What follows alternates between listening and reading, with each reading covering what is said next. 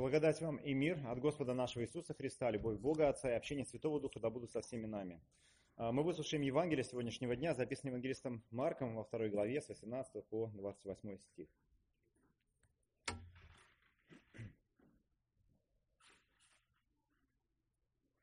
Ученики Иоанновы и фарисейские постились. Приходят э, к нему и говорят, почему ученики Иоанновы и фарисейские постятся, а твои ученики не постятся? И сказал им Иисус, могут ли поститься сыны чертога брачного, когда с ними жених? Доколе с ними жених, не могут поститься. Но придут дни, когда отнимется у них жених, и когда будут поститься в те дни.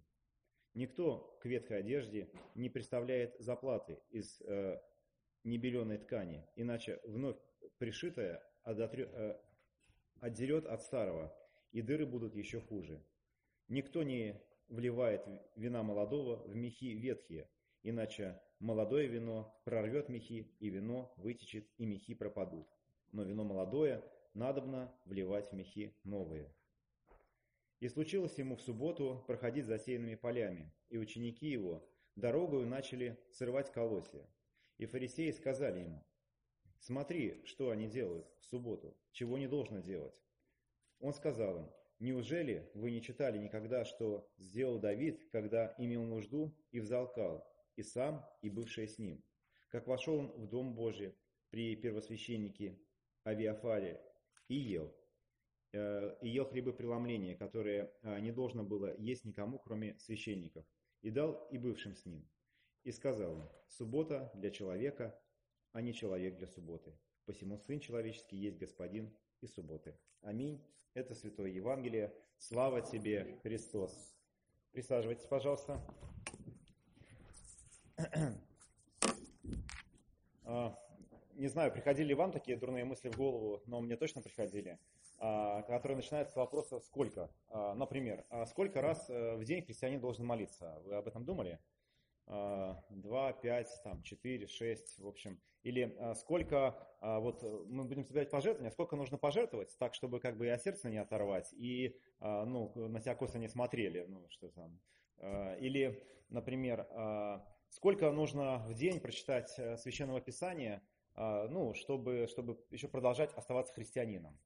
Или сколько в месяц раз нужно ходить на богослужение, чтобы там про тебя не забыли и ну и как бы, ну в общем, не потерять вот, вот, вот, это, вот это звание и важный статус э, христианина. А, вот. Кто такие вопросы себе задавал, хотя бы некоторые из них? Я, я тоже задаю. И, и знаете, какой ответ на них нахожу? Еще хуже. Вот, ну, точнее, хуже и хуже, самый плохой из всех возможных. Потому что я могу сказать, сколько нужно молиться? Ну, допустим, четыре раза. И четыре бы раза я молился. Или сколько нужно жертвовать? Ну, не знаю, допустим, 500 рублей. И вот 500 рублей бы жертвовал. А сколько а, раз нужно ходить на богослужение? Ну, допустим, два раза в месяц. Ну, вот ходил бы на два. Ну, я-то чаще хожу, у меня работа такая. Но а, я имею в виду раньше, когда вот я тоже не служил еще в церкви. Но я нахожу самый дурацкий ответ из всех возможных. Я знаете, что думаю? Мы христиане, мы люди свободные. Зачем такие вопросы мы задаем? Зачем строить эту ну, какую-то бюрократию? Зачем об этом вообще думать? Мы люди свободные. Поэтому сколько я молюсь? Да как получится. А сколько раз, сколько я жертвую? Ну, там, что в кармане нашлось, а, пуговица, может, или 10 рублей, или еще что-нибудь положу. Сколько а, я самое, хожу на богослужение? Ну, когда время свободное есть, приеду, и на том спасибо. И получается, что как бы отвечая на этот вопрос вот самым возможным христианским ответом, я очень многое теряю. Как мы сегодня читаем, что действительно не человек для субботы, но суббота для человека. Может быть, я теряю то, что нам Господь дал изначально, а я, пренебрегая этим, прикрываясь христианской свободой, что-то теряю. И вот та тема, на которой мы сегодня попробуем поразмышлять, а, как нам предлагает литургический календарь, называется «Христианская свобода». И взгляд со стороны действительно может а, а, точнее, со стороны, если посмотреть на, на христианскую церковь, может показаться, что существует либо свобода, либо христианство. А, а вот никакой христианской свободы не существует. Это, ну как бы христиан, христианство, она как будто бы чему-то обязывает. Но э, действительно, какова свобода э, в мире вообще? Обычно э, все сводится к очень простым вещам, главным образом э, к удовольствию, ну и к удовлетворению э, своей души, к, ну, не знаю, к получению удовольствия, к какому-то такому, не знаю, господству и доминированию и власти над людьми. И, в принципе, многие этим ну, удовлетворяются. Но в противовес к этому мы видим то, что называется христианские идеалы – а это целомудрие, это смирение, это служение ближнему. И кажется, что всякие, а, кто выбрал а, это, а ну ведь свобода это тоже возможность выбрать либо одно, либо другое.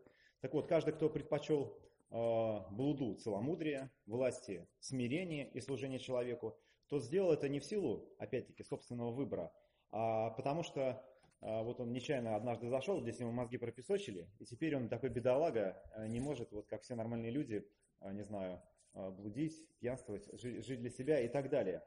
Ведь, ну, действительно, какой нормальный человек это способен, способен э, выбрать. И действительно, это выбор какой-то, немножко, он немножко за другой чертой. И этот выбор как будто против человеческих интересов. И на самом деле это действительно так. Мирская свобода – это выбор в одном направлении, а, в сторону собственной пользы, а, собственного удовольствия. И есть одна только точка притяжения – это собственное эго и любовь к самому себе. Я себя люблю, то, что мне любимому хорошо, вот это и есть, ну, и выбор этого и есть, собственно, проявление этих свобод. А, и что происходит в христианской жизни? А в христианской жизни таких точек притяжения вдруг становится две. И они находятся а, как будто бы на разных сторонах, на разных полюсах. И с одной стороны, это по-прежнему любовь к себе, а, желание ну, как-то угодить себе, сделать себе хорошо, а с другой стороны, любовь к Богу, и как будто бы действительно эта любовь, она находится где-то на другой стороне. И когда-то святой Августин в своем труде о Граде Божьем написал, что а, два мира, два града две, созидают две любви. И а, земной град создает любовь к самому себе, доведенную до презрения к Богу. То есть вот э, как бы э, этот полюс он настолько манит, что в самой крайней точке это такой предел любви к себе, что ненависть к Богу. А с другой стороны, э, град небесный, он, он созидает любовь к Богу, доведенную до полного самозабвения что мы действительно настолько любим Бога, что забываем про самого себя. И в реальности это может действительно вызвать раздражение и, а, может быть, даже непонимание а, а, окружающих, если вдруг нас начинает манить вот тот другой неочевидный полюс любви к Богу. И когда мы ну, какие-то плотские удовольствия, удовольствия такие, знаете, обычные, мирские, предпочитаем действительно любви к Богу. И особенно такое непонимание – со стороны окружающего мира, оно возникает, а, когда мы делаем самые первые шаги в этом направлении и стараемся жить а, по заповедям, начинаем, может быть, участвовать в церковных богослужениях, и а, глядя на нас, ну, я не знаю, проходили вы это или нет, вот вы начинаете в церковь ходить, и люди такие, да, куда ты вообще пошел, что вообще происходит, что это такое, ты вообще нормальный. И люди действительно э, крутят э, иногда пальцем у виска, смотря на нас. Но действительно, если не побояться и пойти немножко дальше, а, поверить, сделать такой небольшой шаг веры, что это и есть а, ну, проявление настоящей свободы. Да, может быть ограничение в чем-то, но а, обретение совершенно новой свободы. И если поверить этому и сделать несколько робких шагов в эту сторону, то поверьте, ведь даже внешний мир, он людьми, ну, такими идейными, людьми, которые попирают вот что-то такое, ну, совершенно земное, обычное, они даже ну, такими людьми восхищаются. Там, вспомните, там, да, мать Терезу, вот э, можно в любом случае ее преподнести, да, действительно, вот кто-то там поехала, вот она в Индию служила а, нищим, и, э, и это восхищает. Вместо того, чтобы ну, жить как все, не знаю, работать на работе и так далее. И э, мы тоже вдруг в какой-то момент вот эти идеи, они нас захватывают, и мы понимаем, что то, что ну, обычно, или мы ценили раньше, оно совершенно ну, находится ну, совершенно несопоставимо. Я как-то рассказывал вам эту историю, ну, расскажу еще раз. Я вижу новые лица, вы еще ее не знаете. Короче, однажды я познакомился с одним молодым человеком, который э, работал э, э, как-то риэлтором. Вот он продавал, продает квартиры, а познакомился совершенно нечаянно. И, ну, То есть вообще не случайно. И вот он спросил, где я работаю. И я сказал, где я работаю. И вот знаете, какой первый вопрос он задал? А сколько там платят? А, вот. И, ну, причем не просто так, ну, о, такое как бы интересное дело, а сколько там платят, а, а именно для того, чтобы, ну, я, мол, сейчас риэлтором работаю, но в принципе, если платят нормально, я так и быть готов и в церкви поработать. И я вообще думаю, так, почему вообще вообще платят? Ну, как, я, я уже даже ну, забыл о том, что, ну, спасибо, что мне забрал, кто, конечно, здесь платит, но э, я забыл, что, ну, как бы, в принципе, ради, ради денег люди идут куда-то работать. Потому что есть, ну, что-то другое, а, а что, нами движет.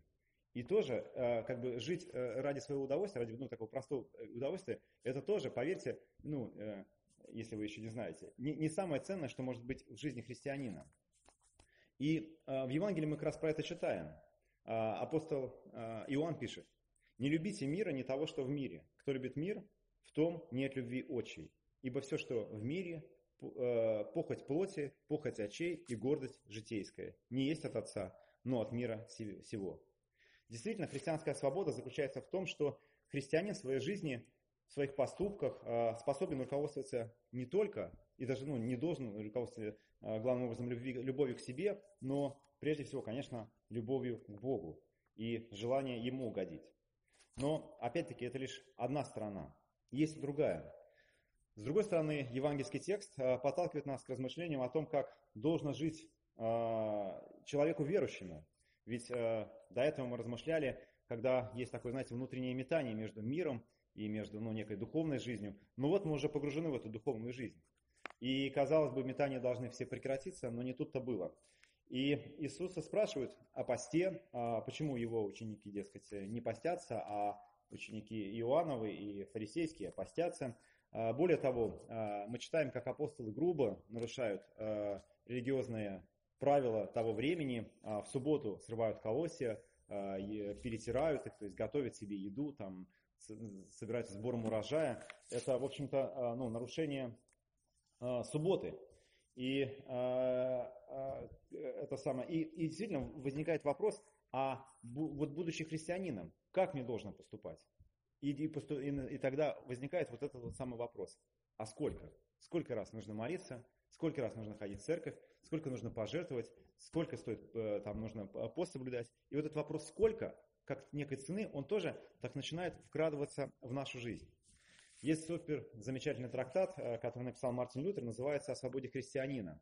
И он там э, тоже определяет такие два полюса, но уже в жизни христианина. До этого было два полюса, э, скажем так, духовный и мирской, а сейчас уже в жизни, в жизни христианина тоже определяются эти два полюса. И обратите внимание, как он использует э, буквы греческого алфавита. Он пишет так. Альфа Э, христианин является совершенно свободным господином всего сущего и не подвластен никому. Согласны ли мы с этим утверждением? Христианин главным образом свободен. Конечно, это альфа. А дальше не бета, но омега. Христианин является покорнейшим слугой всего сущего и подвластен всему. И вот, казалось бы, очень странное как бы утверждение, ну, даже, которое противоречит друг другу. С одной стороны, мы никому не обязаны, и мы свободны. С другой стороны, мы всем обязаны и совершенно не свободны и должны быть покорны. И действительно, Христос нам дарует свободу. Но может сложиться впечатление, что все это сводится к э, исполнению какого-то религиозного обряда, исследованию каким-то религиозным традициям. И даже иной раз бывает такое, что а, человек, э, уже придя в церковь, знаете, чуть ли не извиняется, я, знаете, там посты не соблюдаю, что там молитвы не знаю, но человека приводит вот какой-то запрос его души. Он его приводит, но он уже как будто бы, знаете, чувствует себя виноватым, что он чего-то там не сделал, вот каких-то там специальных правил. И, возможно, мы сами когда-то пришли таким образом, как бы немножко извиняясь, но сразу поняли, что это не важно. Действительно, не важно, а, соблюдали мы посты до этого или нет, соблюдаем или нет, знаем эти молитвы, не знаем, что там читали, не читали. Но вот этот вот э, первый запрос души а, и первые на него, ну, такие робкие шаги а, куда-то прийти, это действительно что-то очень важное. А вот то, что вам кажется важным, оно совершенно не важно. В Писании мы читаем, что ищите прежде Царство Божие, все остальное приложится. И действительно так и происходит. Когда вот этот внутренний позыв нас приводит, ну, как, э, заставляет делать первые шаги в нашей духовной жизни, и мы действительно встречаемся с Божьим Царством. И мы действительно понимаем, что все остальное, оно как бы просто по умолчанию прилагается. И речь не только о, там, не знаю, каком-то достатке, зарплате, там еще что-то, а речь как раз о, о том, что должен делать христианин, сколько, сколько. Вот э, какой-то вопрос, сколько, он уже перестает почему-то ну, звучать. И происходит вот как-то все естественно. И мы действительно находим удовольствие и радость а, в участии в богослужении. Мы действительно находим удовольствие и радость в чтении Писания. Мы находим а, радость в посте, молитве и во всем а, том, что, казалось бы, нас должно как-то ограничивать, на что мы должны ну, как, тратить свое время. И, но, но вдруг мы начинаем получать из этого пользу. Но проблема христианской жизни, что в какой-то момент вот эти все вещи, они тоже могут войти в такую привычку, и мы из этой привычки перестаем что-то извлекать. И это действительно э, э, из радости, которую нам это даровало, э, становится таким обузой, который отнимает время, которое, ну, в общем-то, мы действительно перестаем что-то из этого извлекать. И может наступить момент, когда наша жизнь и вера может превратиться в вот такое вот исполнение религиозного закона. И иногда действительно складывается впечатление, что верить – это исполнять какие-то обряды. И э, в такой момент мы перестаем, э, может быть, даже испытывать вот то чувство, с которым мы пришли изначально. Испытывать ту жажду в Божьей любви. И, и, и, и Бог для нас как будто бы превращается вот в того, кто установил эти законы, а нас в тех, кто обязан их исполнять. Э, недавно я перечитывал э, э, книги Бытия, ну, книгу Бытие, и э, наткнулся на э, жертвоприношение Авеля и Каина. Помните их? И вот я подумал, что вот, наверное, такая вот религиозная жизнь, которая требует от нас вот такого исполнения, ну как бы исполнения, но мы в это ничего не вкладываем, это вот та жертва, которую приносит Каин. То есть он понимает, что какую-то жертву принести надо, но в принципе он и так хорош, как бы вот, ну, вот можно что-то что там принести. И мы тоже иногда думаем, что мы и так хороши, мы и так вообще лапочки, мы и так духовные, и зачем нам приносить там какие-то вот жертвы, зачем нам, нам э, что-то совершать. Еще это можно сравнить со служением старшего брата в притче о блудном сыне. Помните, там же есть блудный сын, а есть еще один герой, э, старший брат, который никуда не уходил. Э, отца вроде не предавал, но он забыл про ту любовь, точнее, он ну, просто не, даже не понял, может быть, о той любви, э, которая есть у его отца. И младший сын э, там упав, согрешив, уйдя куда-то, вернувшись, он вдруг нашел эту любовь. Но старший сын, он, как знаете, как на каторге вот, исполнял весь этот закон. И вот жизнь вот такая, это, конечно же, ну, не христианская жизнь. Это действительно жизнь такая, может даже, ну, фарисейская, где мы исполняем закон, смотрим на других, а сколько они? Вот тогда вопрос задается, сколько я, а сколько они, сколько ты? Вот сколько я э, читаю, и сколько вы читаете? Сколько я хожу на будущем, сколько вы ходите? И ты думаешь, блин, это уж совсем, ну, мне кажется, э, Э, ну, нездоровая штука. Это, ну, настоящее фарисейство. И, к сожалению, действительно, однажды быв теми, кто испытал на себе Божью милость, Божье прощение, э, быв теми, кому отец э, выбежал навстречу, как блудному сыну, впоследствии мы можем превратиться в наемников, которые, как на каторге, исполняют вот какой-то религиозный труд. Но это означает, что мы пытаемся достичь праведности своими силами, пытаясь переложить его в какой-то вот закон. И вспоминая э, э, э, свободу э, во Христе, мы можем как бы этим тоже э, пользоваться с пренебрежением, потому что апостол Павел так пишет про свободу. К свободе призваны вы, братья, только бы свобода ваша не была поводом к угождению плоти, но любовью служ, э, служите друг другу. И действительно, вот тогда, как бы, с одной стороны, вот такая есть Каторга, который в какой-то момент скажет, да, ну мне вообще надо, я вообще, я христианин, я свободен.